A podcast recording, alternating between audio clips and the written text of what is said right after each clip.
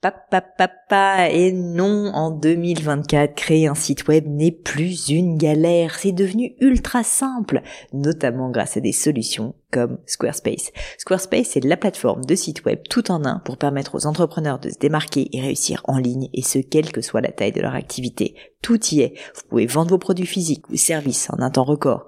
Vous avez des centaines de templates de sites web canon dans tous les domaines. Vous pouvez créer vos propres campagnes email. Vous pouvez même vendre vos propres formations en ligne. Donc si vous voulez donner à votre business toutes les chances de se développer avec un outil à la fois performant et très simple d'utilisation, je ne peux que vous recommander d'aller sur le site squarespace.com. En plus, Squarespace vous offre moins 10% sur votre première commande de site web ou de domaine avec le code Pauline. N'hésitez pas et rendez-vous sur squarespace.com, code Pauline.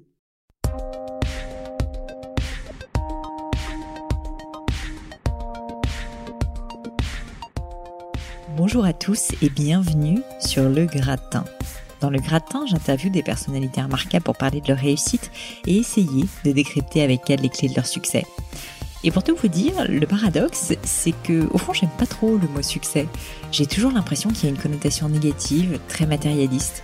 Or pour moi, le succès, c'est pas forcément financier, ça peut l'être bien sûr, mais au fond, c'est plutôt simplement le fait d'atteindre ses objectifs, quels qu'ils soient. Et surtout, je pense, de prendre le temps d'apprécier cette réussite. Du coup, dans le podcast, j'essaie de parler du succès au sens large et j'ai déjà invité une grande chef pâtissière indienne, un pilote sur Mirage 2000, un designer de joaillerie aussi, un journaliste, une coach sportive et de très nombreux et talentueux entrepreneurs.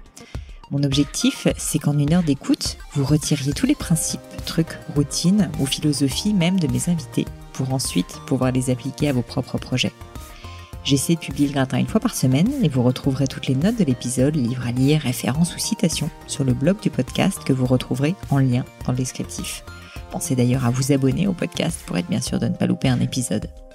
Enfin, et je passe à, mon invité du jour, comme d'habitude, si l'épisode vous a plu ou que de façon générale le podcast vous fait passer un bon moment, alors n'hésitez pas à mettre une petite note sympa ou un mot doux sur iTunes, voire même à en parler autour de vous. Ça compte énormément pour moi et qui sait, ça pourra aussi peut-être rendre service à quelqu'un dans votre entourage. Alors aujourd'hui, j'ai le plaisir d'accueillir Kenza Sadoun El Glaoui, créatrice du célèbre blog mode La Revue de Kenza. En plus de son blog, vous pourrez aussi retrouver Kenza sur son compte Instagram au pseudonyme Kenza SMG. Ce qui est d'assez formidable avec Kenza, c'est que même si vous la rencontrez pour la première fois, vous aurez déjà l'impression de la connaître depuis toujours. Elle est comme ça, elle a un talent émotionnel hallucinant, comme j'en ai rarement rencontré. Autodidacte, elle abandonne ses études supérieures après deux semaines passées en fac de langue et décide, bac en poche, de se confronter au monde du travail. À la clé, la création de son blog, la revue de Kenza, qui deviendra l'une des références en contenu lifestyle et mode en France, à tel point que Kenza enchaîne depuis plateau télé, publications dans les magazines les plus pointus et partenariats avec des marques prestigieuses. Je savais que j'allais passer un bon moment en interviewant Kenza, mais j'ai été surprise de découvrir une très grosse bosseuse qui s'est faite toute seule et avec un vrai souci d'authenticité pour sa communauté. Mais je vous en dis pas plus et laisse place à ma conversation avec Kenza Sadoun El Glaoui. Salut Kenza. Salut Pauline. Merci, euh, merci beaucoup, beaucoup d'être avec moi sur le podcast et bienvenue. Euh, ça me fait super plaisir de, de t'avoir et euh, d'autant plus qu'en fait tu vas bientôt partir aux US, donc c'est un peu un privilège de t'avoir avec moi ici encore à Paris. Donc j'étais contente de te parler et j'ai voulu commencer par un petit truc mhm. où j'ai fait mes recherches sur sur toi, tu t'en doutes, et ça m'a fait tout simplement hurler de rire. Oui. Donc j'aimerais commencer par ça. J'ai découvert ton deuxième compte Instagram, mhm. le compte donc Kenza SM Gross que je vous invite tous à aller voir, messieurs dames parce qu'il est quand même assez drôle et que c'est juste l'antithèse en fait du compte de l'instagrammeuse euh, classique parce que c'est un compte où tu ne poses que des photos ratées, des photos où tu es pas très jolie. Oui. Ça peut arriver, même si en vrai tu es très jolie. Ça arrive souvent. et je voulais simplement te demander euh, d'où est venue cette idée et pour toi, euh, qu'est-ce que ça signifie quoi? Mais en fait, je, je sais même pas d'où est venue l'idée. C'est simplement que tu sais, quand tu fais un shooting, tu prends des milliers de photos. Littéralement, quand tu enlèves ta carte de ton appareil photo, que tu uploades tes photos, tu as des milliers de photos, t'en sélectionnes genre une, mm. voire trois. Et en fin de compte, il en reste beaucoup. Et je me suis dit à chaque fois, oh, c'est dommage de jeter toutes ces photos qui sont bah quand même la réalité de ce moment-là.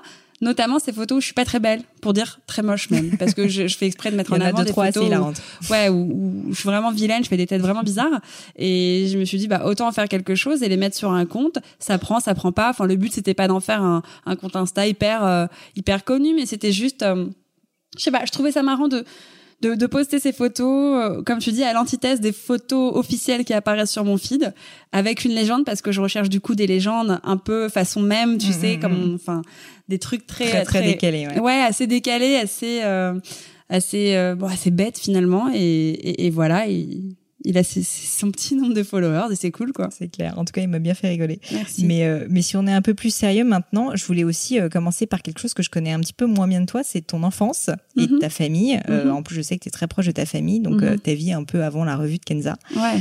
Euh, si je pas de bêtises, donc tu es d'origine marocaine Ouais. et euh, tu as vécu quand même toute ta vie en France, à Ouais. Paris. Je suis née à Paris. Est-ce que tu peux me parler un petit peu justement de comment c'était ton enfance? T'étais bonne à l'école? Euh, co- Comment c'était? Je Pas des- forcément que de l'école. Non, j'ai, alors ouais, euh, mon enfance, bah écoute, une enfance très cool. Je suis née à Paris, euh, j'ai grandi à Paris, je, je n'ai jamais quitté Paris. J'ai des parents qui ont divorcé par contre très tôt, j'avais Mm. 3-4 ans. Donc autant te dire que je me souviens pas vraiment de moments passés avec mes deux parents. Mais euh, j'ai vécu avec ma mère du coup la plupart du temps, mais mon père était très très présent parce qu'il habitait à Paris, que voilà, il s'était mis au point un week-end sur deux, tous les mercredis avec papa, Mhm. machin. Enfin, un truc très classique finalement euh, dans une ville euh, comme Paris. Euh, du coup, j'ai un frère qui a un an de moins que moi. On a vraiment grandi ensemble pour le coup. Euh, on a tout tout fait. C'est mon meilleur ami. C'est, c'est, c'est- enfin, tout le monde dit qu'on est faux jumeaux parce que physiquement on se ressemble beaucoup, qu'on a un an d'écart et qu'on est vraiment tout le temps fourrés ensemble. à tel point qu'à un moment j'ai redoublé une classe et j'ai demandé au proviseur si on pouvait se retrouver dans la même classe. Tu vois, et on s'est retrouvés. Qui t'a dit oui? Ah bah ouais. Trop cool. Ah ouais, il a dit on va faire un test et on va voir si ça fonctionne. Ça a fonctionné pendant deux ans. Et puis euh, finalement c'est mon frère qui a redoublé ensuite, donc euh, on s'est perdu à ce moment-là. Mais voilà, donc très cool. Euh, que te dire d'autre Et du coup, sur l'école, justement, t'étais plutôt euh, style euh, première de classe ou plutôt euh, élève? C'était quoi en fait? T'étais très Mais- extravertie T'étais Ouais, en fait, c'est assez terrible. Enfin, c'est terrible parce que j'en garde un souvenir un peu amer. L'école, j'adorais ça, mais j'adorais ça pas forcément du coup pour les cours euh, que j'apprenais, mais j'adorais ça parce que je j'ai toujours été très populaire et j'ai toujours eu plein de potes, donc j'adorais. Mais c'est vrai, je te jure, c'était genre, tu sais, à l'école, chacun a son rôle. Ouais, bien sûr. Tu vas avoir la grosse tête, tu vas avoir euh, celui qui, qui met le bordel un peu partout, tu vas avoir euh, la fille un peu populaire, euh, machin. Mhm. Et moi, j'étais la fille populaire, pote avec tout le monde, aussi bien avec les plus jeunes qu'avec les classes plus vieilles, tu vois. Et, euh, et j'adorais ça parce que parce que euh, voilà, parce que j'arrivais dans ma petite cour, que je faisais la pépette, que je m'entendais avec tout le monde. Les profs m'adoraient. J'étais hyper studieuse. J'étais vraiment super sérieuse à l'école. Je travaillais comme une dingue, vraiment. Mais par contre, je fais partie des gens euh, bah, qui travaillaient, qui travaillaient, qui travaillaient et qui n'obtenaient pas les meilleures notes. Et ça, Mhm. c'était horrible. Ouais, c'est frustrant, Ouais. c'est clair. Parce que mon frère était celui qui ne travaillait pas et qui obtenait les meilleures notes, tu vois, haut la main. Mhm. Donc pas de rivalité entre nous, heureusement, ça ne s'est jamais installé, mes parents ont fait un bon job. Mon frère est surdoué, hein, il a été euh, littéralement euh, détecté surdoué, il a fait tous les tests et tout. Moi, j'étais pas du tout la surdouée, mais j'étais la grosse bosseuse, quoi. Mhm. Mm. Et, et du coup, en fait, après cette, cette enfance un peu normale, comme tu dis, et euh, un peu les- les- l'école qui est pas si simple, etc., tu, tu savais quand même ce que tu voulais faire dans la vie à l'époque? Tu t'intéressais déjà à la mode ou Mhm. pas du tout? Qu'est-ce que Quand tu étais petite, finalement, tu sais un peu ce que tu voulais faire Tu te rappelles? je savais qu'elle allait avoir un lien avec la mode, ça j'en étais sûre. Euh, j'en étais sûre parce que mes parents sont dans l'image, mon père est producteur dans la musique, donc dans les clips vidéo. Mhm. Ma mère était agente photographe. D'accord. Euh, donc on a toujours eu un rapport à l'image, à la mode et à la publicité dans ma famille très fort. C'est-à-dire que tu vois les on n'était pas une famille très tradie, c'est-à-dire qu'à table on parlait de la dernière campagne euh, Ah de telle marque ou de, de, de dernier édito dans tel magazine. Donc déjà tu vois à 15 ans euh, mes frères, moi, etc., on était rodés sur qui étaient les photographes, qui étaient les maquilleurs, qui étaient les Mhm. coiffeurs. Ça paraît un peu superficiel comme ça, mais c'est un monde à part entière et euh, qui est passionnant, qui est passionnant quand t'aimes vraiment l'image. Et mon père, bah mon père, c'était la musique, la musique, la musique. Donc je, je sais, enfin, je savais qu'elle allait avoir quelque chose de lié à la mode parce que la mode, bah je, je suis un peu tombée dedans quand j'étais toute petite et euh, c'est quelque chose qui m'a été souvent reproché d'ailleurs parce que je, je me sapais très vite, euh, très tôt et euh, j'étais regardée d'un œil parfois bizarre parce que je m'habillais en friperie quand j'étais encore adolescente, j'avais des, Mhm. des styles un peu improbables. Aujourd'hui, je suis très casual dans ma façon de m'habiller, de, de me présenter, mais quand j'étais jeune, j'avais vraiment besoin de m'affirmer à travers ça. Mhm. Et je savais qu'elle allait avoir un, un rapport à la mode. Maintenant, lequel, je ne savais pas. D'accord. Et, euh, et, du coup, en fait, quand tu euh, passes ton bac, juste après ça, tu, tu commences à faire des études. Mhm. C'était dans quel domaine? Alors là, compliqué, parce que je passe mon bac, je ne sais absolument pas ce que j'ai envie Ouais. de faire. Mes parents m'encouragent à partir aux États-Unis ou dans n'importe quel pays. Ils me disent, écoute, pars, prends une année sabbatique, réfléchis, t'as tout ton temps, maintenant que t'as ton Mhm. bac, te prends pas la tête. Les parents les plus cool du monde, quand même. hein. J'avoue. Euh, moi, un peu flippée, un peu, euh, voilà, genre non, non, je me sens pas de partir seule. Euh, je veux faire comme tous les potes. Je me lance dans une fac avec un, en, enfin, en LEA anglais-italien à la Sorbonne. D'accord. Euh, pff, pas très intéressant. Sans raison, parce que t'aimais Mais ouais. bien un peu, mais Non, pas... mais j'étais bonne en langue en fait. J'étais hyper bonne en langue euh, et en français, donc je me suis dit bah naturellement euh, Mhm. ça me servira à quelque chose. J'apprends l'anglais, j'apprends l'italien parce que c'était ma LV1, ma LV2. Mhm. Euh, et en fin de compte, je suis restée deux semaines à la fac Ah ouais. parce que en fait la, la fac, je l'ai vue comme une jungle. Moi, je sortais d'une école privée. Euh, tu vois, j'étais en boîte à bac hein, pour te dire, parce que moi, je voulais arrêter l'école à 16 ans à la base, Mm. et que ma mère m'a forcé, m'a dit, tu ne sortiras pas du système scolaire avant d'avoir eu ton bac. Elle m'a prise, elle m'a mis en boîte à bac, donc j'ai été fliquée comme jamais en boîte à bac. J'ai eu mon bac hein, au final. Ouais, donc ça a marché. euh, résultat, ça a marché. Et, et, euh, et quand tu sors d'une boîte à bac où euh, on est peu d'élèves dans une classe et on est vraiment, enfin tout le monde se connaît, etc., Mhm. où tu te retrouves dans une fac, tu, tu connais les amphis. Moi, je Ouais, me suis retrouvée, tu arrives, tu te retrouves assis sur un Tu escalier, connais t'es là. personne, c'est Ouais. hyper anonyme en plus. C'était blindé et puis les cours me fascinaient pas en fait, Mhm. m'intéressaient pas forcément.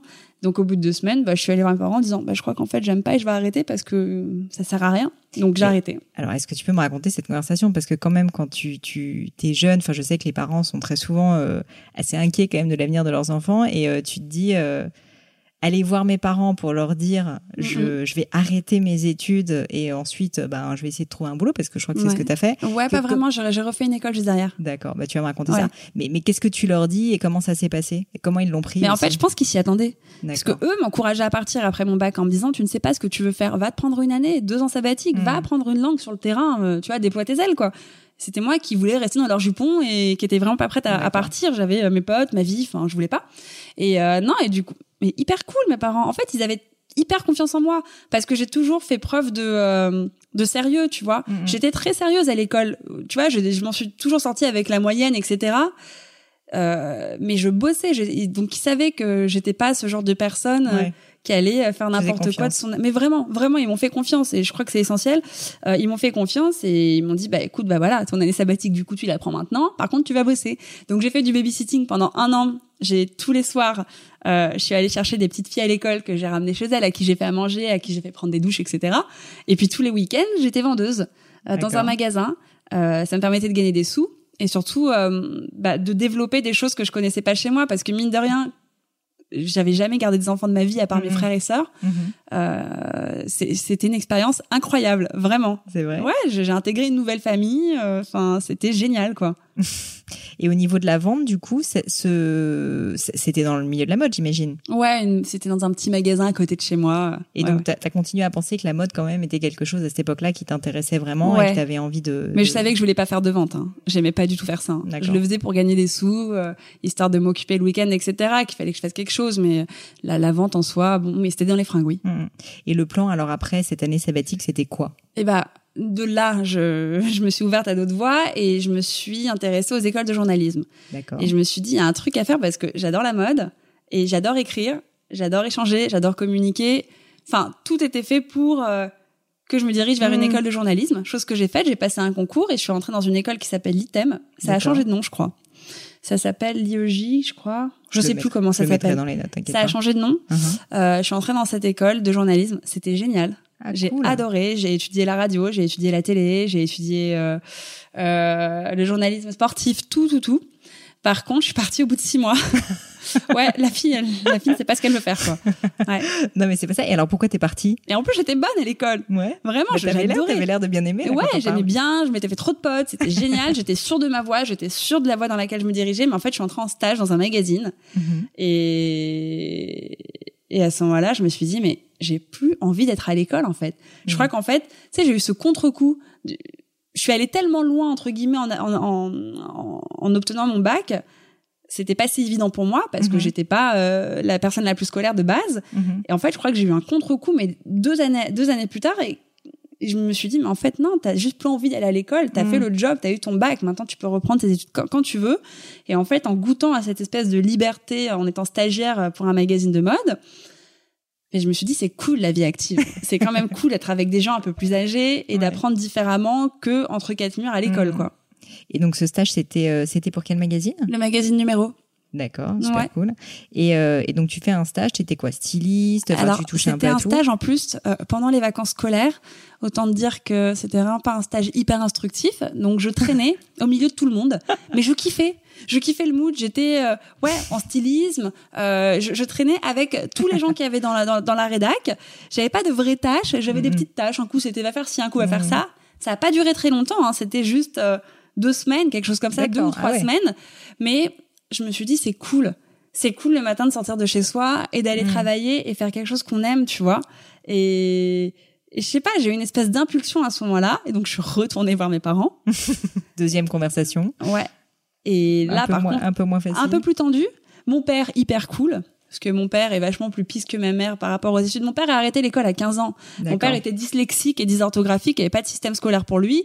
Et lui, il a monté sa première boîte à 20 ans. Il a Ah monté ouais. une agence de pub à 20 ans. Enfin, voilà. Donc, euh, lui, c'est, euh, il a son parcours et mon père avait tendance à penser que je pourrais reproduire le même schéma. Sauf que c'était plus les mêmes années. Ouais. Et ma mère lui a dit c'est pas possible, il, ça se passera pas comme ça, c'est pas aussi simple. Il y a Mhm. une crise qu'il n'y avait pas avant. Et, et ma mère m'a tout simplement dit bah écoute tu vas arrêter, il y a pas de problème. Par contre t'es pas fini, t'es pas formé.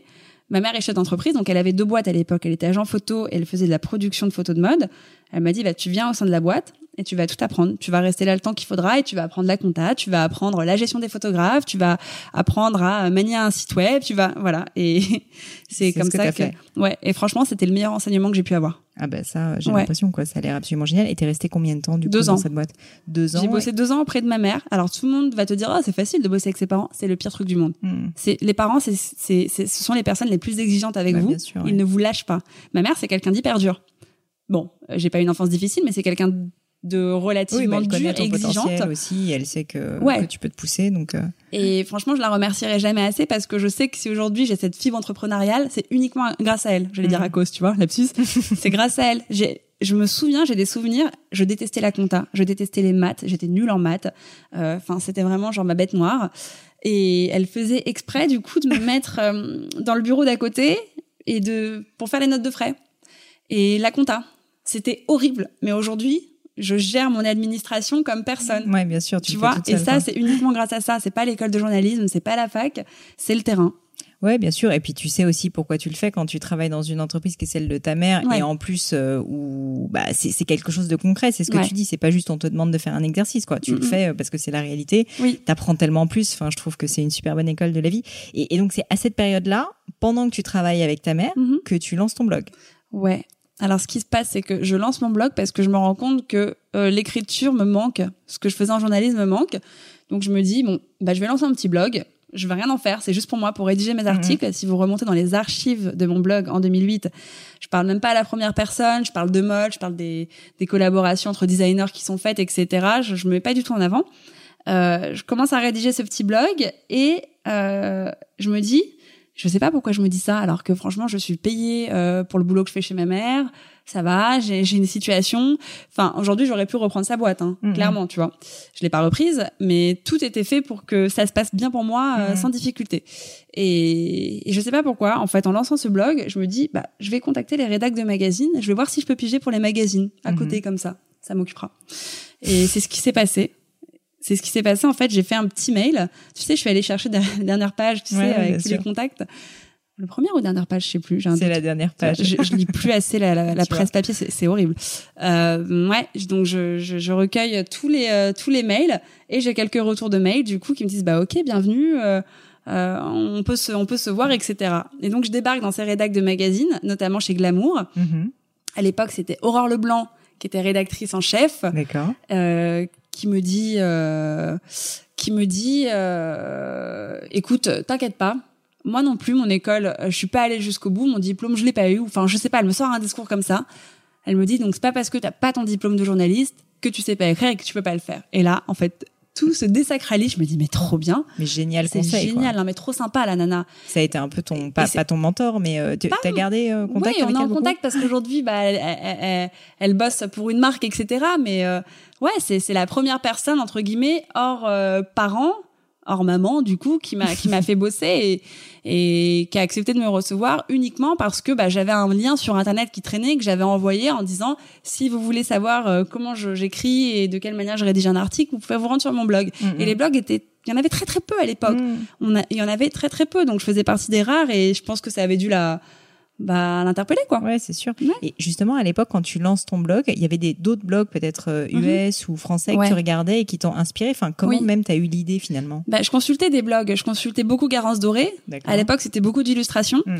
euh, mais elle rédigeait quand même et je trouvais ça trop cool Ouais. Euh, il y avait Café Mode, Géraldine Dormois de l'Express que je consultais à fond aussi. Mm. Il y avait Punky Bee. Géraldine Griset. Euh, il y avait des blogs US, il y en avait pas mal, mais surtout des blogs euh, street style, genre Face Hunter, que je consultais vachement aussi. Attends, j'essaie de me souvenir. Euh, Fashion Toast à l'époque. Et qui d'autre? Carla's Closet. Ouais. Mais c'est vrai qu'en plus à l'époque, euh, si, si je me trompe pas, il y avait pas tant de blogs euh, mode français avec un côté plus street et plus euh, quand même. euh, Enfin, je peux me tromper, mais Oui, c'est- oui. c'était c'était quand même plutôt euh, soit sur la mode de façon générale, soit Ouais. euh, un peu plus girly, on va dire. Ouais, ouais, et, euh, et du coup, est-ce que tout de suite en fait, ou c'était juste ta personnalité, tu tu et ton style, tu t'es dit moi je vais aller quand même sur un axe un peu streetwear, ou en fait ça s'est fait juste Non, mais pas du naturellement? tout. euh, Pas du tout. Il n'y a pas de stratégie. Ah, mais aucune. Quand j'ai créé mon blog, j'étais dans ma chambre, elle était rose, je m'en souviens par cœur, mal rangée. Non, non, je me souviens et euh, je me souviens, j'ai créé mon blog, je, je rédigeais du coup des articles complètement impersonnels où je, je parlais de collab entre des marques, etc. Et un jour, je me suis dit, ah bah tiens, je rentre de vacances, j'ai plein de photos à partager avec mes potes, plutôt que de m'embêter à les envoyer par mail, je vais les poster sur mon blog, ils vont les récupérer. De toute façon, Mhm. personne consulte mon blog à part Mhm. mes potes. Donc euh, voilà. Et qu'est-ce qui s'est passé quand j'ai posté cette série de photos? Ça a été la, la folie. On avait fait des, des vacances à Saint-Trope, euh, donc euh, petite série photos Mhm. sympa entre potes à Saint-Tropez, etc. T'as 20 ans, tu fais la folle, c'est génial. Et euh, je rentre de vacances, je poste ces photos et là, des commentaires, mais à l'époque, il y avait un engouement très important hein, pour les blogs. Des commentaires dans tous les sens et des gens qui me disent mais mets-toi en avant, mets-toi en avant, on a envie d'en savoir plus, du coup ta vie a Mhm. l'air cool. Et je me suis dit mais grave, attends, c'est génial, mais c'est hyper excitant, t'imagines? Ah ouais. Ouais, t'as 20 ans et on, on te demande d'en savoir plus sur de- toi. de Et toi, tu te quoi. dis, mais ces gens, je les connais pas, je les verrai sûrement jamais. Il, il y avait beaucoup de pays étrangers, beaucoup de, de pays, enfin de, de pays type euh, Belgique, euh, enfin francophone, tu vois, mais Mhm. euh, Suisse. Il y avait beaucoup de, de gens des États-Unis. Et de là est né mon premier poste, du coup, au mois de septembre, retour de vacances, septembre 2008, alors que ça avait été lancé, pardon, en juillet, où je me suis mise en avant, mais sans stratégie Mm, mm. sans stratégie du tout. Et aujourd'hui, euh, il y, a toujours pas vraiment de stratégie, j'ai envie de te dire, mais euh, bon, si c'est plus rodé quand même, mais Bien sûr. mais bon, voilà. Et, euh, et alors, tu continues à travailler en même temps chez, chez ta mère, mais tu postes très régulièrement comme ça Ouais. des articles où tu te mets donc de plus en plus en avant, enfin pas au sens où tu te mets en avant, mais au sens où juste on te voit euh, Ouais. avec tes avec tes fringues. Est-ce qu'il y a eu un moment dont Ouais. tu te rappelles où tu sens que ça a pris une nouvelle tournure Ouais. et où tu sens que ça s'est euh, voilà, ça a décollé quoi? Est-ce que tu peux Ouais. m'en parler? Je, m'en souviens complètement. Et d'ailleurs, c'est, euh, c'est, enfin, j'associe Lorraine Bastide, qui a un podcast génial d'ailleurs à cette, à ce moment-là, euh, qui m'avait contacté à l'époque, donc en 2000, euh, je sais plus combien, 2009 ou 10, et qui me dit voilà, on fait, on fait tout un euh, tout un tout un, un reportage dans le L, journaliste OL à l'époque. Mhm. Euh, on fait un reportage dans le L. euh, on aimerait faire une double page de toi, etc. Et d'autres personnes. Moi, je comprenais pas. Je me dis ah bon? Mais moi, pourquoi? J'avais eu que des petits encarts, tu sais, jusqu'à Mhm. présent, genre dans le 20 minutes, des petites choses, genre oh un blog est né, voilà ce qu'est le blog, le concept du blog. Mais là, cette double page, je me dis ah ouais quand même, genre le L, le L, je le lis tout le temps. Ma mère le lit, ma grand-mère le lit, et je me dis il y a un truc, tu vois, Ah, le monument. c'est que oui et puis c'est une cible qui est différente de celle que tu as sur ton blog c'est déjà des, des des des dames enfin tu vois c'est enfin moi j'associais ça pour moi à la parisienne parce que Mm. c'était ma mère qui lisait ça c'était euh, une cible particulière et donc euh, j'ai senti vraiment une impulsion à ce moment-là et j'ai compris que bah que mon blog euh, était peut-être plus populaire que je ne le croyais Non mais c'est euh, c'est c'est incroyable quoi. Et du coup euh, et du coup juste une fois que t'as vécu ça, même l'audience elle a augmenté. Enfin t'as senti quand même vraiment un impact. Ou Ouais, je sentis presque un- toi psychologiquement quoi? Non, c'est moi psychologiquement, mais j'ai senti un petit impact quand même. Tu vois, il y a des moments, deux, trois moments clés comme ça, notamment la première fois que je suis allée au festival de Coachella en 2010, quand Mm. c'était pas aussi populaire, j'y suis allée en perso. Euh, je faisais un live tous les jours sur Twitter avec les tweetcams, tu sais. Ouais, où je, truc. euh, ouais, à l'époque. ça n'existe plus. Je débriefais de ma journée tous les jours avec euh, ma communauté française. euh, mais qui qui grandissait du coup au fur et à mesure que le festival se déroulait parce que parce que je relayais quelque chose qui était vraiment pas aussi populaire avec des artistes de dingue, des paysages de dingue. Il y avait pas Instagram hein, à l'époque, je te parle de ça, il y avait que mon blog hein. Donc c'était euh, c'était euh, je mettais de la vidéo sur YouTube, c'était les le terme vlog n'existait même pas et c'était des vidéos qui n'étaient pas montées que je postais tous les jours tu vois. Incroyable. Mais ouais, je sais pas, et c'était c'était comme ça, c'était euh, je sais pas, il y avait pas de stratégie, c'était cool quoi. t'as suivi, non mais t'as su, t'as su quand même identifier plein d'opportunités comme ça. Je, je, voulais te parler d'autre chose qui m'intéresse énormément aussi, c'est euh, le fait que tu travailles en famille. Donc tu mhm. m'en as parlé un petit peu brièvement avec ta maman, mais tu travailles aussi, je crois, avec ton frère. Ouais. Euh, et un petit peu avec ton copain Mathieu, même si euh, je sais qu'il est free et que vous travaillez pas ensemble au sens où euh, vous n'êtes pas associés. Pourquoi est-ce que tu fais ce choix de travailler en famille et qu'est-ce que ça t'apporte euh, C'est une question en fait que j'ai beaucoup d'auditeurs qui, qui, me posent, ah euh, qui se demandent en fait, notamment travailler en couple, travailler avec les frères, les sœurs, etc. Comment ça se passe? Quels sont un peu les pièges? Quels sont les trucs qui sont mhm. géniaux Est-ce que tu peux m'en parler, m'expliquer un peu comment ça t'est venu, enfin pourquoi c'est arrivé? Et puis mhm. euh, qu'est-ce que tu trouves difficile? Qu'est-ce que tu trouves bien au contraire? Euh, Ça m'est tombé dessus en fait, plus que j'ai provoqué les choses je, je n'aurais jamais pensé bosser avec mon frère à un moment parce que euh, mon frère c'est mon frère et que voilà. Euh, je sais pas, je j'y ai pas pensé, mais ce qui s'est passé c'est que mon frère, en fait, lui a fait une école de business management à Londres. Encore une fois, je le rappelle, c'est la tête de la famille. voilà, c'est son rôle à lui. Euh, et moi, si tu veux, tout ce qui m'est arrivé avec mon blog, etc., ça m'est un peu tombé dessus et j'ai su rebondir là-dessus.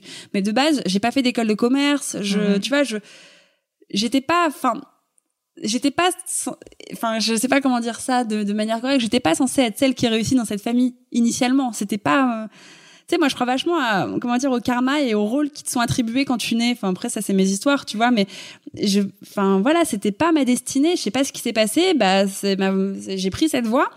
Et et mon frère, à l'époque, en fait, où j'ai eu besoin de lui, c'était à un moment où je me séparais de mes anciens agents.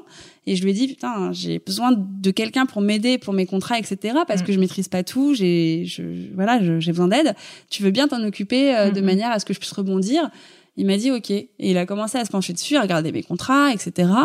Et en fait, j'ai senti tout de suite qu'on pouvait faire quelque chose ensemble là-dessus. Et, et à terme, je lui ai dit, mais s'il te plaît, genre, viens, on continue monte ta boîte autour de ça et fais-le, tu vois. Parce que lui, il bossait dans un truc qui avait rien à voir. Il bossait dans un domaine naval en Hollande, enfin, tu ah vois, dans les énergies nucléaires, quoi, le truc qui a rien à voir.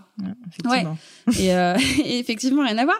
Et du coup, bah, il a commencé à m'aider et monter sa boîte, du coup, pour euh, pouvoir facturer euh, quand je le rémunérais sur les contrats qu'il disait pour moi, etc. Et, et il l'a professionnalisé réellement. Et voilà comment ça s'est passé. Maintenant, il a monté sa boîte qui s'appelle Influence et qui gère d'autres blogs que toi ou d'autres influenceurs Alors on n'est pas en exclu, c'est-à-dire qu'il a signé aucun blogueur en exclu. Euh, Diego, il fait surtout de la stratégie digitale pour les marques. Tu vois donc euh, les marques de luxe mhm. surtout. Donc euh, il est contacté par beaucoup de marques, il s'en occupe et puis quand euh, moi ou d'autres blogueurs de qui il est proche amicalement ou professionnellement ont besoin d'aide pour un pour un contrat, il s'en occupe. D'accord. Voilà. Donc ça s'est fait comme ça en fait, par hasard et ça marche trop bien et ça marche trop bien. Et alors pourquoi est-ce que ça marche trop bien? Et à l'inverse, qu'est-ce que tu sens quand même être un peu difficile si c'est pas trop indiscret? Euh, qu'est-ce que, qu'est-ce que, quel conseil tu vois tu pourrais donner à quelqu'un qui pense s'associer avec son frère, avec son, je sais pas, un parent, un cousin, peu importe? Est-ce que, est-ce que pour toi c'est un peu différent quand on s'associe avec quelqu'un euh, qui n'a rien à voir, tu vois, familialement? Oui, je pense. Moi, je me suis jamais associée dans la vie. Euh, et je suis toujours associée à personne, mais d'une certaine manière, oui, je mm. suis d'une certaine manière, je suis associée à mon frère. Mais euh, je pense que quand on s'associe à quelqu'un de sa famille, il faut être sûr que les bases soient ultra solides. Diego et moi, on n'a jamais été en rivalité. Mm. Avec un an d'écart, c'était pas évident. On aurait pu mm, l'être. Tu vois, bon, c'est un garçon, je suis une fille, mais on aurait pu l'être d'une certaine manière. On a été dans la même classe, etc.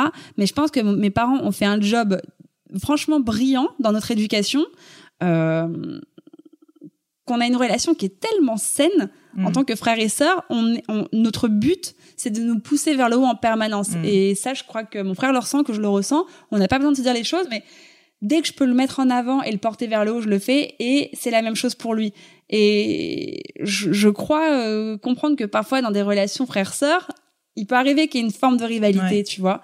Mais on a eu de la chance, on a été éduqués vraiment avec tellement d'amour, voire trop de bienveillance de nos parents. Je te jure, parce que on, est particulier. Hein. Moi, mon père, c'est c'est le vrai père juif qui m'a dit tout, tout, toute ma vie, euh, t'es forte, t'es belle, tu vas réussir, t'es belle, t'es forte, tu vas réussir, tu vois. C'est mais bah oui. Bah, c'est comme ça que ça marche. Voilà, il l'a dit à mon frère, il me l'a dit. ma mère, pareil. Donc parfois peut-être un peu oppressant euh, pour les gens euh, pour mm. les gens autour effectivement qui se disent c'est quoi cette famille là où ils s'adorent tous où les parents sont fans de leurs enfants mais je pense que ça a marché c'est ce qui fait mm. qu'aujourd'hui bah on a pris confiance en nous mon frère est bien dans ses pompes je suis bien dans les miennes et on veut que le meilleur pour l'un et l'autre. Voilà. du coup, c'est peut-être plus facile aussi de se dire les choses quand ça marche ou quand ça marche pas, parce que vous avez une relation qui est tellement saine et fluide que la communication est hyper simple. Et ça marche, c'est ça le truc. Mm. C'est qu'en plusieurs années, ça fait combien de temps qu'on va ensemble Peut-être quatre ans? Ça marche, mais divinement bien. Mm, mm. Parfois, il arrive effectivement qu'il y ait des euh, incompréhensions, etc. Mais ça monte même pas dans les tours. Il y a même pas de soucis. C'est, c'est, tu vois, on peut en parler au détour d'un déj de famille. Euh, on, se met dans un coin, le truc, il est, euh, tu vois, débloqué en cinq minutes, quoi. Non, c'est cool. Top. Euh, je voulais te parler un petit peu aussi de l'avenir et de et du fait que bah, tu es euh, sur le départ, euh, en tout cas en France. Euh, je trouve ça hyper intéressant parce que bah, parce que c'est pas facile déjà de partir de France quand comme comme toi en plus tu l'as dit, tu as un gros réseau ici, tu as, as, ta famille, enfin tu as énormément d'affect en plus j'imagine mhm. en France. Et là donc tu as pris la décision de partir habiter aux US mhm. avec Mathieu ton ton copain. Est-ce que tu peux me raconter un petit peu pourquoi vous avez pris cette décision mhm. et aussi comment euh, vous vous y prenez parce que je pense que ça peut aider des personnes euh, qui savent pas du tout comment faire. Bien sûr. Euh, alors pourquoi on a choisi de partir? En fait, avant que je rencontre Mathieu, je pensais déjà à partir. Ça fait peut-être dix ans que je me dis un jour j'irai mm. vivre aux États-Unis. Et j'ai toujours voulu enfin, vivre à New York, mais je crois qu'il est trop tard. C'est-à-dire que j'ai laissé passer le bon moment de vivre à New York. Je pense que New York c'est euh, c'est bien quand t'as 20 ans quand t'as 30 ans, enfin moi j'en ai 31 aujourd'hui, c'est un peu plus speed et c'est plus difficile quand tu penses à fonder une famille, etc. Mm. C'est une ville qui coûte cher, c'est une ville, il euh, faut extrêmement, enfin il faut beaucoup d'énergie, etc. Mm. Los Angeles, pourquoi? Moi je connaissais un peu Los Angeles. Mathieu, il y avait déjà un peu vécu. Et quand j'ai rencontré Mathieu, il me disait, écoute, euh, moi à terme, euh, de toute façon, je sais que je retournerai tôt ou tard à Los Angeles, j'adore cette ville. Bon, ok, moi j'étais pas hyper fan de cette ville. Et un été, il me dit, écoute, viens, on part, on fait le test on, va voir euh, ce que c'est que Los Angeles mhm. ensemble, etc. C'était il y a deux ans. J'y vais un peu à contre-cœur parce que je suis pas fan de cette ville. Je me dis ok, bon, ok, on y va. Et en mhm. fin de compte, je passe des vacances géniales. Je passe des vacances géniales parce que je j'ai abordé Los Angeles d'une autre manière. Mathieu, c'était quelqu'un qui connaissait cette ville. C'était quelqu'un qui avait des adresses, etc. Alors quand j'étais allée précédemment, j'y allais en touriste. Je flânais. Alors que c'est pas une ville où tu peux flâner. C'est une ville qui est bah beaucoup trop grande. Pas marcher, donc. Non. Euh. Et j'ai adoré cette expérience-là mais on, on parlait pas d'y vivre. On parlait juste de voilà de, de, me réconcilier avec cette ville. Et le temps passe, on, notre couple se porte bien, euh, nos boulots euh, se passent bien, etc.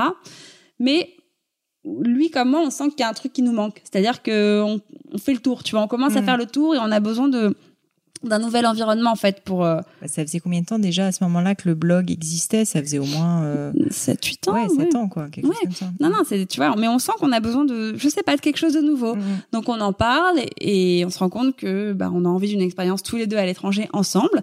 Los Angeles vient naturellement euh, à nos oreilles et on se dit du coup il y a quelques mois bah, partons à Los Angeles deux mois et demi euh, pour tester la vie sur place. Mais partons comme si on y bossait, c'est-à-dire qu'on part pas en vacances, on se fait pas la Dolce Vita, mm. on se lève tous les matins, on bosse. Enfin, on a une vraie routine, quoi. Et ça c'est génial. En fait, vous êtes vraiment mis euh, en tant que, que, que professionnel, en fait. Parce que c'est vrai que souvent les gens, quand ils pensent quitter la France, mm-hmm. se, se se font un peu comme vous avez fait un premier test, tu vois, où ils partent en voyage, où ils font un peu, euh, voilà, ils visitent, etc. Mais en fait, ils vont pas travailler. Je pense que c'est très très différent et c'est génial que vous ayez fait ce test-là. Bah, ça a très bien fonctionné. On est parti du mois de janvier au mois de mars euh, 2018.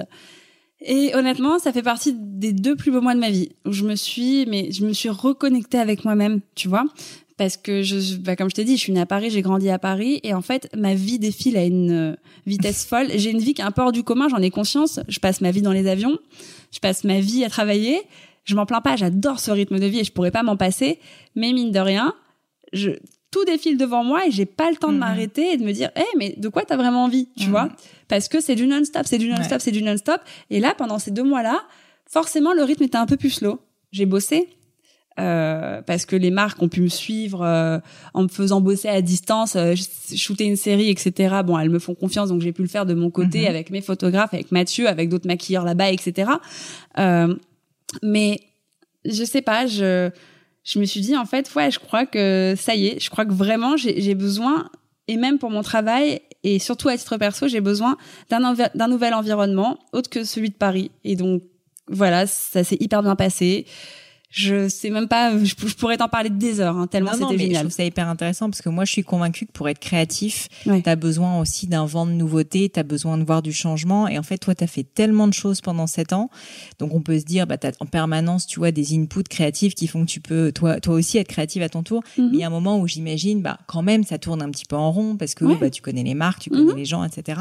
Et partir comme ça, vivre une nouvelle aventure, c'est vraiment une aventure. Bah, j'imagine que ça t'apporte, euh, voilà, un nouvel élan euh, qui doit être euh, hyper euh, passionnant et je suis sûre que ça va faire un bien fou aussi à ton travail quoi. Ah ouais, ça j'en ai j'en ai conscience mais c'est c'est c'est un enfin c'est un job euh, tenir un blog et alimenter des réseaux sociaux, c'est c'est viscéral. Tu vois ce que mm. je veux dire? Quand tu fais ça vraiment avec passion. Hein. Je te parle pas de faire un post tous les quatre ans.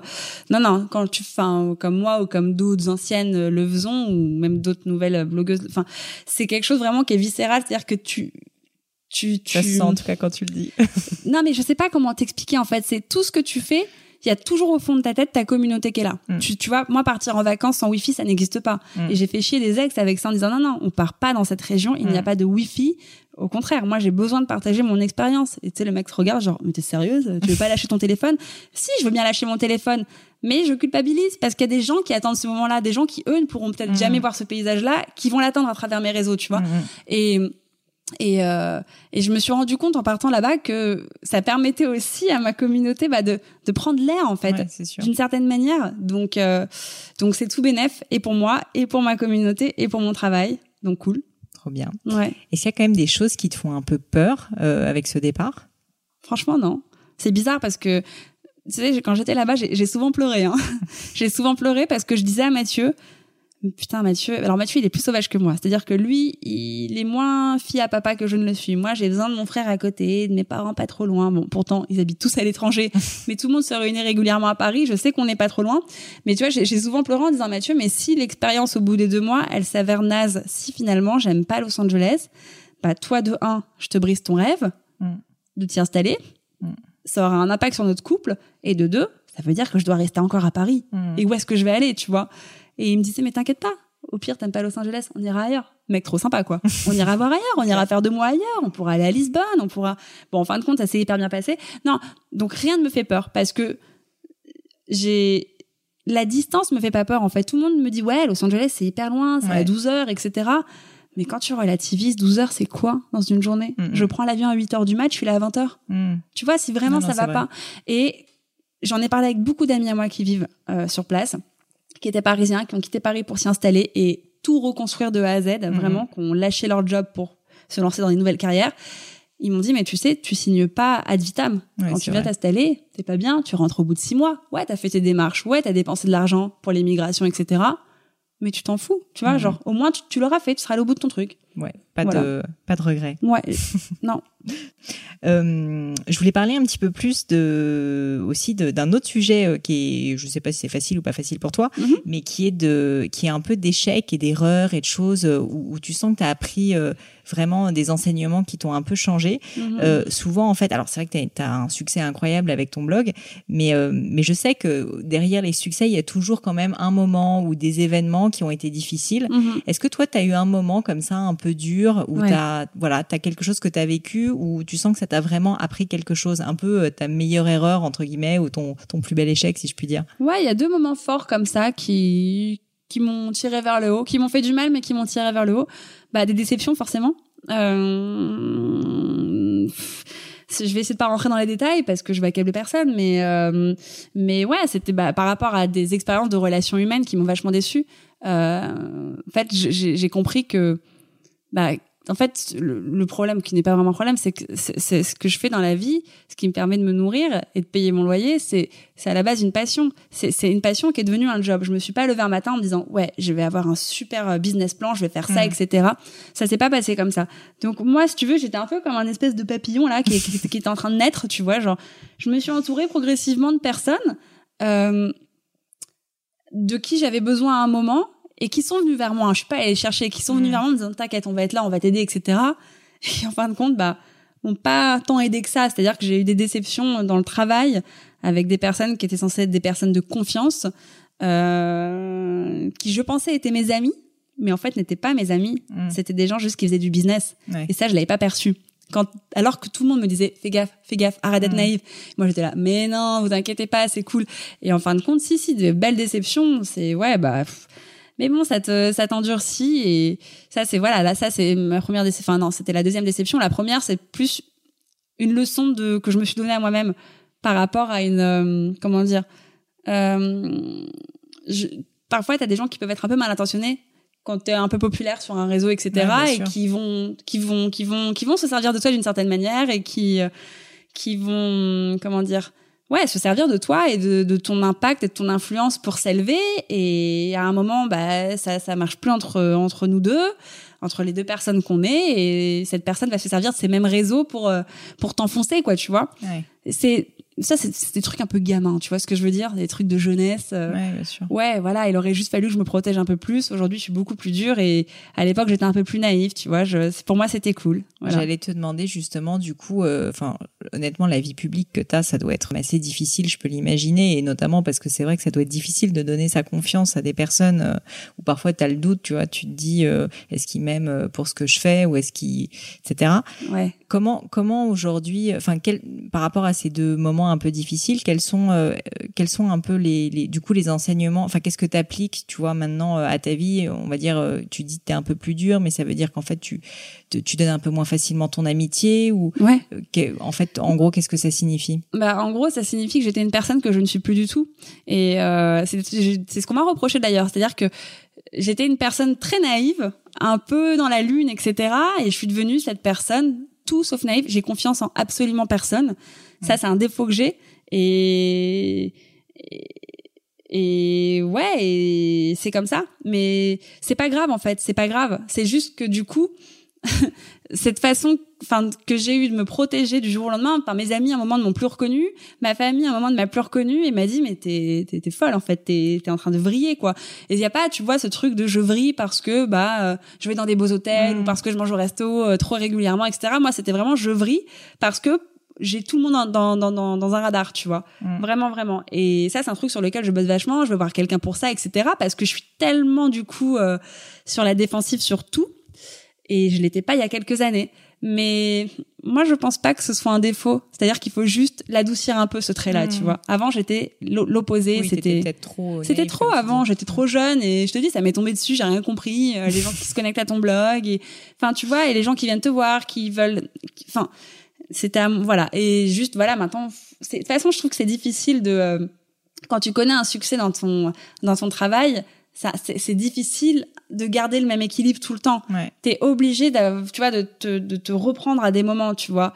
Et heureusement moi je suis très très proche de ma famille. Elle m'a déjà remise en place plein de fois par rapport à mon attitude qui était trop méfiante tu vois en me disant mais t'es folle tu vas devenir parano. Tu, tu, tu vas mourir d'un ulcère toute seule. Tu vas te faire du mal tu vois. Et mais c'est comme ça. Mais je trouve que c'est sain tu vois. C'est sain parfois ces petits rappels à l'ordre Mhm. comme ça. Et voilà faut juste soigner ces petits ces petits mots Complètement. Bah, merci en tout cas d'avoir euh, partagé ça. Euh, du coup, euh, justement, en termes de conseils, une question que j'aime bien poser, c'est quel Mm. est le meilleur conseil qu'on t'ait donné? Ah waouh c'est dur Pas facile. parce qu'il y en a tellement qu'on m'a donné Un qui t'a particulièrement marqué, tu vois, que t'as en tête? un conseil qu'on m'a donné.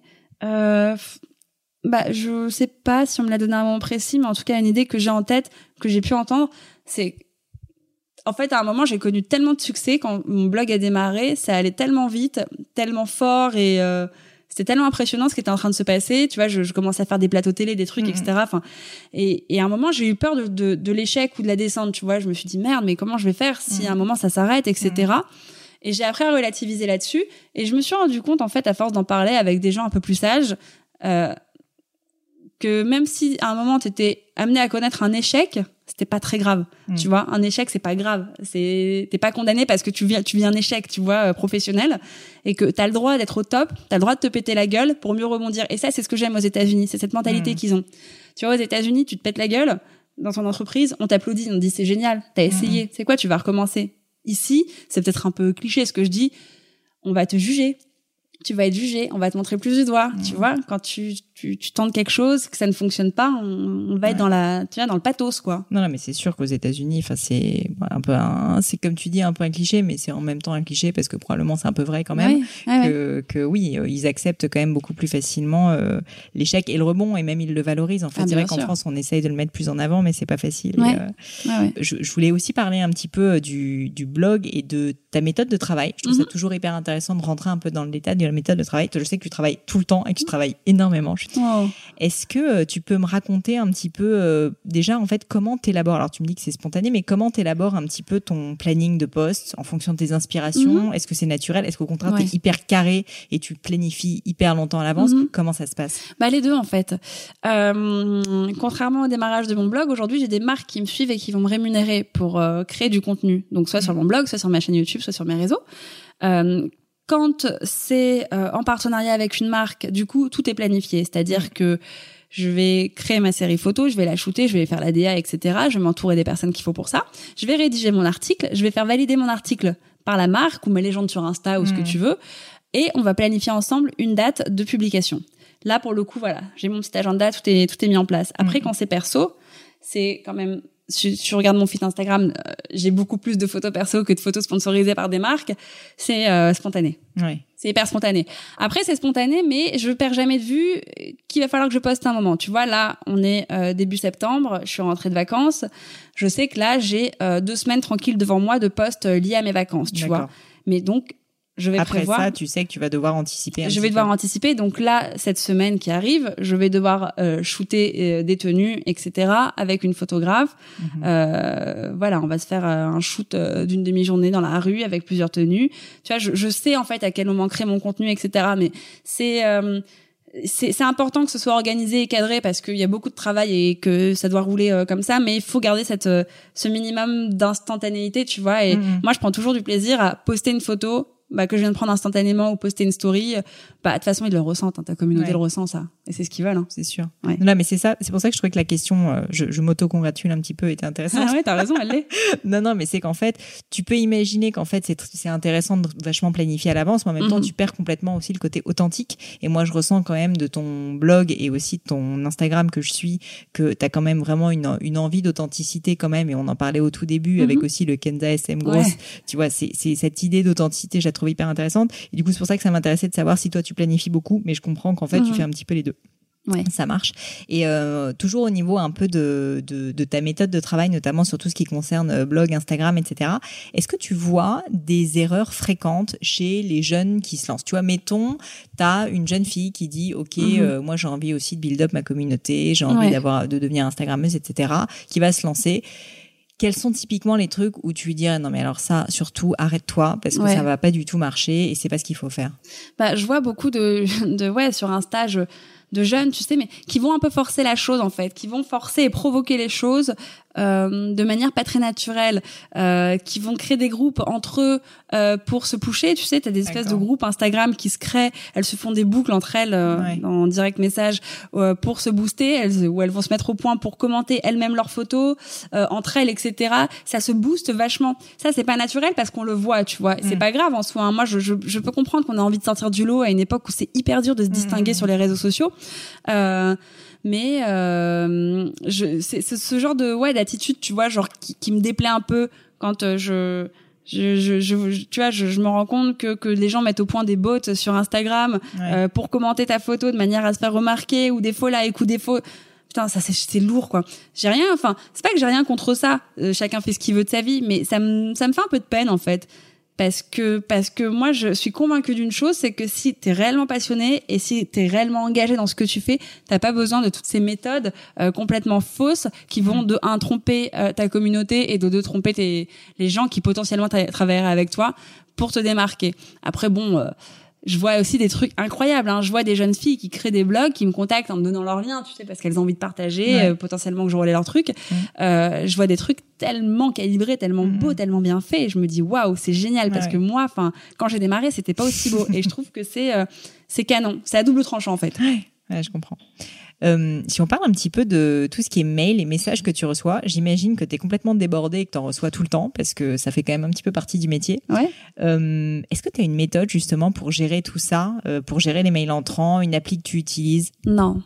Pour ce qui est mail, en fait, je traite tout toute seule, deux fois par jour. Alors, au démarrage, je faisais la grande erreur de consulter non-stop sur mon téléphone mes Mm. mails. Ça vibrait sans cesse. Mm. J'ai enlevé euh, ces notifications qui ne servent à rien plus qu'à t'oppresser. Ouais. Euh, et maintenant, je prends deux moments clés dans la journée. Donc, le matin, euh, le matin et un moment dans l'après-midi ou en fin de journée, voire soirée, pour relever tous mes mails. Donc, euh, je réponds à ce moment-là. Donc, j'ai enlevé ces notifications qui me prévenaient. Par contre, non, j'ai pas d'appli. Euh, je fais un truc qui est pas mal sur Gmail.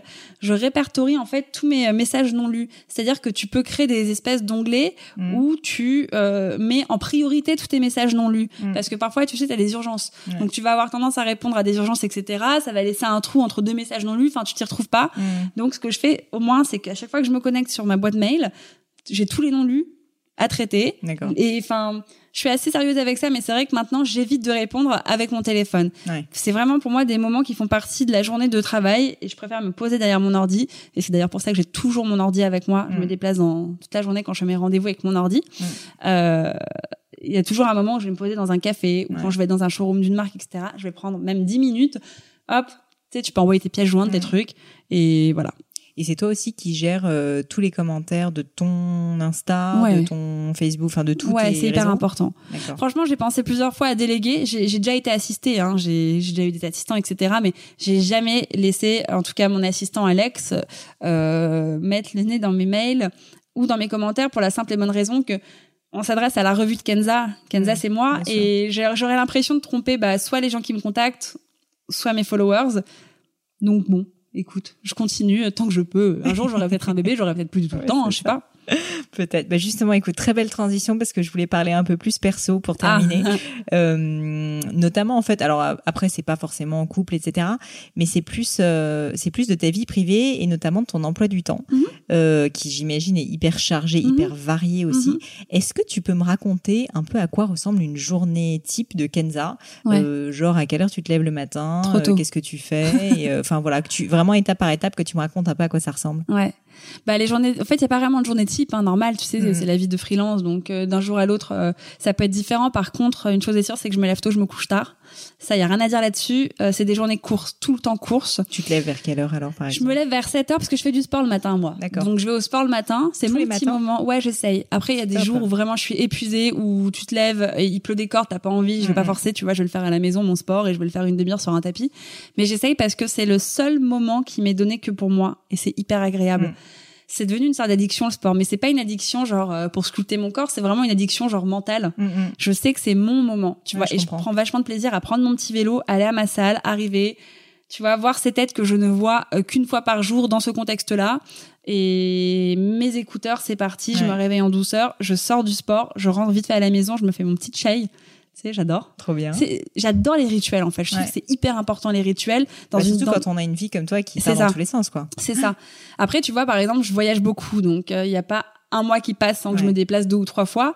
Euh, je me débrouille pour faire le sport, bah dans la salle, enfin dans la salle de de, de l'hôtel Ouais. ou ou peu Donc importe. tu gardes le rituel même quand tu pars en voyage, Ouais. tu continues à être rigoureuse, tu fais ton sport. Tu À part là, tu vois, vacances d'été. Au départ, j'étais hyper euh, hyper sérieuse et au bout d'un moment, euh, putain, j'avais pas Mm. envie. Et je me suis dit, tu sais quoi, t'as le droit des vacances. En fait, Mm. tes rituels, tu peux les mettre de côté juste pendant tes vacances. C'est cool aussi. C'est. Mais euh, non, du coup, bah, ça démarre avec une séance de sport. Je rentre à la maison, je me bois un petit thé, je me prépare, je repars. En général, je me repars. euh, soit, soit en fait, j'enchaîne celle de sport au premier rendez-vous vers 9h30 Mhm. parce que je commence avec des petits déj. Soit je peux repasser à la maison et j'enchaîne un rendez-vous à 10h, 10h30. Euh, ça peut être ensuite un déjeuner ou un rendez-vous avec une marque, ensuite un shooting dans l'après-midi, en studio ou avec un photographe amateur dans la rue. Euh, je repasse toujours en fin d'après-midi à la maison. Il me faut toujours ce temps à la maison en fin de journée, donc vers 18h, Mhm. où je vais pouvoir relever mes mails, passer mes coups de fil au calme, Ouais. etc. J'ai besoin de mon environnement maison. Et hum, ensuite, je ressors. J'ai toujours des événements tous les soirs. Donc, je ressors. Je rentre de mes, évén- de mes événements, il est, il est 23h. Et là, le défaut que j'ai, c'est qu'à 23h, j'arrive pas à ne pas retourner sur ma boîte mail. Donc, à 23h, en général, je retourne sur mes mails. parce que j'aime bien me coucher, tu sais, avec l'idée qu'ils soient tous torchés. Ouais. Et je réponds, mais ça, j'essaye de lutter contre ça. Je me Inbox 0 à 23 heures, euh, c'est bien, mais du coup, c'est fatigant. bah du coup, en fait, le problème c'est que je me couche tard Ouais. et je me lève tôt. Ouais. Et ça, c'est moi qui suis mal organisée. Tu vois, tu peux avoir des courses marathon, mais bien organisées. Mm. Mais moi, le problème, c'est que c'est pas un problème en fait, c'est que j'ai des événements tous les soirs, des événements où je suis conviée ou des événements euh, que j'organise, etc. Donc, et c'est vraiment tous les soirs de la semaine, Mhm. à part peut-être le lundi ou le mardi, tu vois. Et lundi ou le mardi, mais t'as toujours des trucs, toujours des trucs. Donc, c'est vrai que je vois pas beaucoup mes amis mm. pas assez en tout cas comme je le voudrais donc j'essaie de me rattraper euh, bah, le week-end à des moments tu vois avant tous les week-ends on shootait tous les week-ends Mhm. je shootais et là depuis que je suis revenue de Los Angeles je shoote plus le week-end Mhm. parce que j'ai compris à Los Angeles à quel point c'était cool de retrouver une vie sociale et de recevoir ses amis à la maison chose que je ne faisais plus parce que mes amis je les voyais dehors entre euh, deux rendez-vous ouais, je Euh, comprends. ouais c'est pas sain c'est pas bien Non, c'est sûr. Mm. Et euh, justement, alors le week-end, tu essayes de complètement couper et de pas travailler ou tu bosses quand même non je bosse Tu bosses mais aussi. détente. Tu vois, genre ce matin, là, on est aujourd'hui, on est, on est samedi. Je me suis levée, je suis allée à mon sport. J'ai mis mon réveil parce que tu vois, je j'aime pas euh, Mm. gâcher Donc mes même journées. le week-end, en fait, ça va être euh, vers 7 Ouais, heures. mais ça c'est plus parce que je prends plaisir à mettre mon réveil le week-end parce que je veux pas gâcher mes journées. Sinon, je, Je sais que je fais des énormes grasses matchs, je suis une grosse dormeuse et j'ai pas envie, tu vois. Donc j'ai mis mon réveil, je suis allée au sport, je suis revenue du sport, j'ai bossé sur mon ordi. Euh, voilà, euh, je suis allée déjeuner avec ma mère en terrasse. Sympa. Ouais, euh, et je suis revenue, je te vois. Ouais. Bon, j'ai un rendez-vous après, ok, c'est un rendez-vous mi-boulot, euh, mi-perso. Ensuite, je fais un petit concert. Enfin, tu vois, et c'est non, mais voilà, oui, j'ai shooté une petite série aujourd'hui avec ma mère. J'ai juste dit à ma mère, allez, s'il te plaît, on prend 10 minutes. mais 10 minutes avec ma mère, j'ai pas pris rendez-vous avec un photographe, Mm. tu vois. Ça va. Ouais, ouais, non, mais quand même, ça veut dire que tu as des journées qui sont sacrément bien remplies. Et justement, ma question, c'est comment tu fais pour tenir le coup au niveau euh, du sommeil? Tu dis que tu es une grosse dormeuse, mais t'as pas l'air Ouais. de dormir tant que ça. Non. Tu. euh, Enfin, co- comment tu fais du coup? Tu, tu, tu gères quand même parce que tu es motivé, que tu es hyper passionné, mais Ouais, est-ce que t'as- il n'y a pas tellement de secrets en fait C'est juste. Non, tu- mais je pense que l'hygiène de vie, elle y est pour beaucoup. Hein. Mm. Parce que je peux te dire que quand tu prends autant d'avions, que tu manges souvent à droite, à gauche, euh, pas aux mêmes heures, euh, pff, moi je sais que ça a un peu joué sur ma santé à un moment, tu vois. J'avais des Mm. maux de bide de ouf à cause de ça. Euh, j'étais euh, un peu dépressive à un moment, tu vois, un peu dépressive. Je pleurais tout le temps. Ouais, Mm. j'étais, je craquais, tu vois, je craquais, je craquais, je craquais. Enfin, c'était il y a deux ans. J'ai eu une sale période. Mais je pense que c'était dû à ça en fait, à ce surménage, tu vois. Mais euh, y- y- voilà, et j'avais mal partout et mon dos se coinçait tout le temps parce que j'ai une scoliose. Enfin, tu sais, Mhm. j'ai tous les, les signes en fait qui t'alarment et qui te disent, hé, calme-toi, Ouais. tu vois, genre à un moment, C'est clair. t'as un corps, faut le respecter, tu vois. Et euh, en fait, non, je pense que l'hygiène de vie, elle est hyper importante. Donc maintenant, je je fais un petit peu attention à ce que je mange plus qu'avant. Euh, Tu fais du sport. Ouais, je fais du sport, ça aide beaucoup. Ça aide beaucoup, beaucoup. Le sport, ça a arrangé beaucoup de soucis. Euh, beaucoup de soucis qui étaient liés au sommeil, justement, parce que j'avais sommeil tout le temps. Ouais. Maintenant, le sport, bah, même quand je suis fatiguée, que j'y vais, euh, je suis un peu fatiguée, j'ai pas envie, etc. Quand je sors de là, je te jure que j'ai l'impression d'avoir fait une nuit de sommeil Mhm. entière. C'est un truc de dingue. Non, non, c'est vraiment nécessaire euh, euh, pour un rythme de vie. euh, voilà. Non, après, voilà, je fume pas, je bois pas. euh, Enfin, tu vois, le soir, je suis raisonnable. Mhm. Quand mes copines sortent et euh, se font des teufs le jeudi soir, moi, le jeudi soir, il y a pas de teuf parce que vendredi matin, je me lève. Je sais que c'est chiant et je sais que j'ai commencé ça tôt. Je me souviens quand j'avais 23 ans, j'étais déjà la mamie du groupe parce que j'étais celle qui bossait avant tout le monde. J'ai commencé plus tôt que tout le monde, ça, tu vois, quand mes copines étaient encore étudiantes et faisaient la fête. Et mais je je- j'étais pas mal, c'est-à-dire que je recevais des textos, je me souviens, je me réveillais le matin parfois à 7 heures, je recevais des textos de mes potes qui étaient envoyés à 6 heures du mat, genre ouais, tu fais quoi, machin, viens.